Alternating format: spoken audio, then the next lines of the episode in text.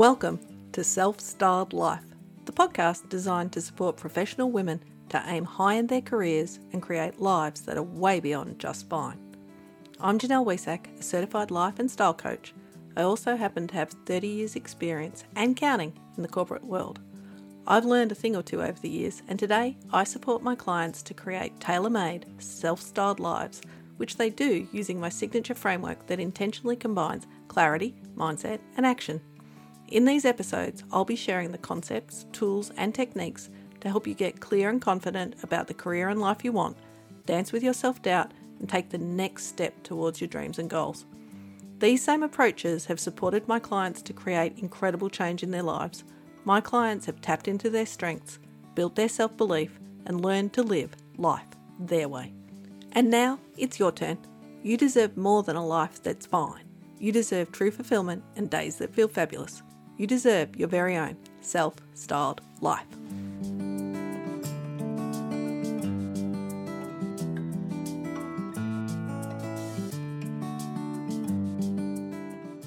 Hello, hello, fabulous humans, and welcome to our first ever bonus episode of the Self Styled Life podcast.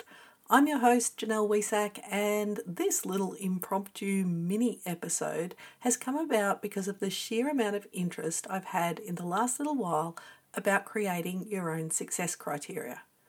Since I shared back in episode 32 that I told my boss that I chase my own success criteria prior to looking at the KPIs he and I set for my corporate performance review, Many of you have been curious to know what I include in my personal success criteria.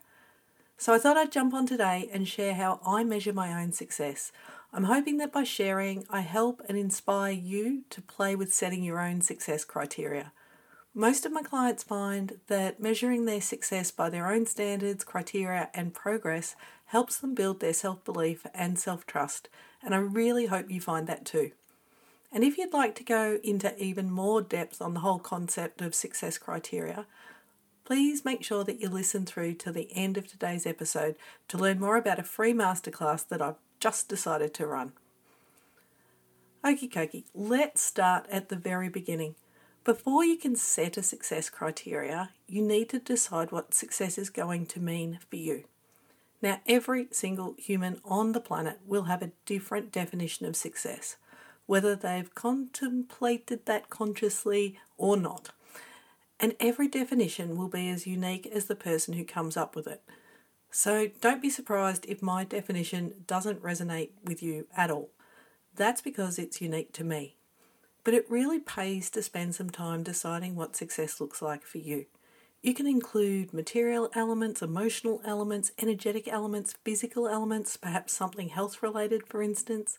You can include financial elements. The range here is almost endless, and you can pick and choose to your heart's content.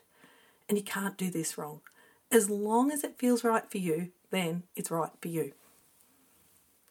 For me, success is almost wholly related to how I feel.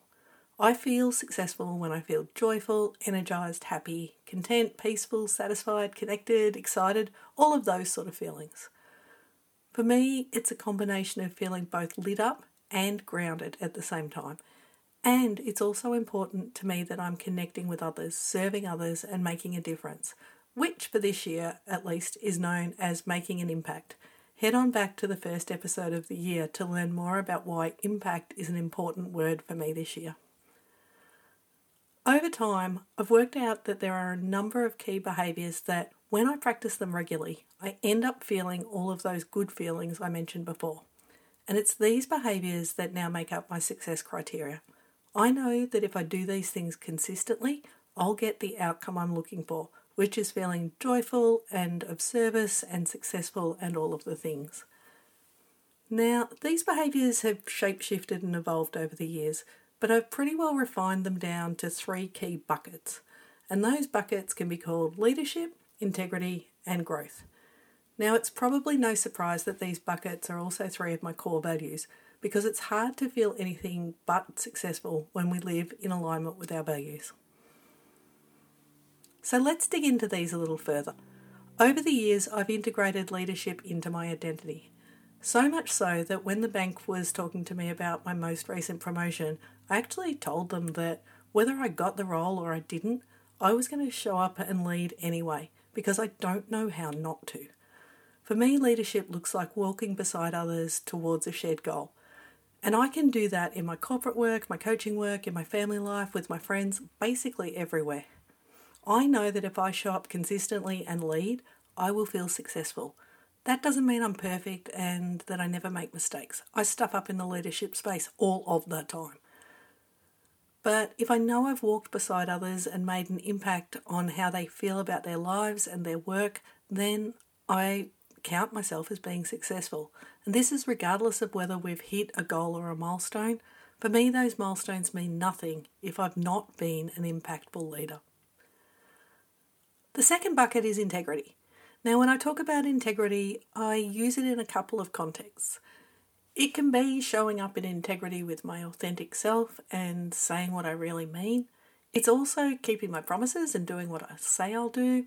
It's calling out injustice or poor behaviour when I see it. It's making good when my own behaviours aren't up to the standards I set for myself.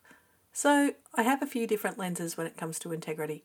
I know when I act out of alignment, don't speak my truth, or let my own standards slip, I feel shocking like the complete opposite of successful. So, showing up in integrity, doing the right thing, regardless of what others might be expecting me to do or what they think success looks like. Again, hitting a KPI or a milestone or someone else's definition of success is meaningless if I feel like I'm out of integrity. The third bucket is growth.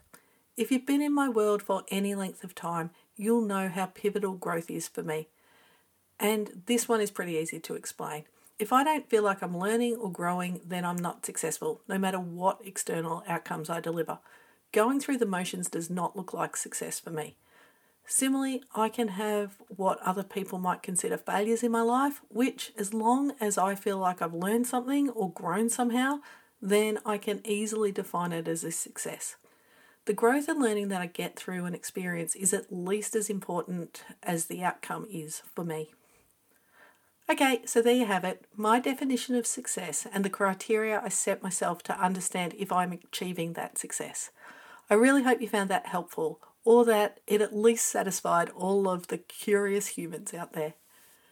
And given the level of interest I've had in success criteria, I've decided to run a free masterclass to step you through how you might start measuring your own success. We'll dig into why success criteria is important the areas in your life where you might want a success criteria, why setting these things can feel clunky at times, and the hard and soft measures you might want to consider including in your own success criteria. The masterclass will be running on Thursday, February 16, 2023 at 12:30 p.m. Australian Eastern Daylight Time. And there will be a recording in case your workday lunch break gets derailed or if you happen to be in a different time zone and just want to listen in later. You can register for the workshop over at www.janellewehsack.com and we'll include a link in the Buzzsprout show notes. I'm really looking forward to supporting you in this way. Okie dokie, fabulous ones, thank you for being in my world and joining me in this bonus mini episode. I'll be back with another full episode of the Self Styled Life podcast really, really soon. But until then, please, please stay fabulous. Bye for now.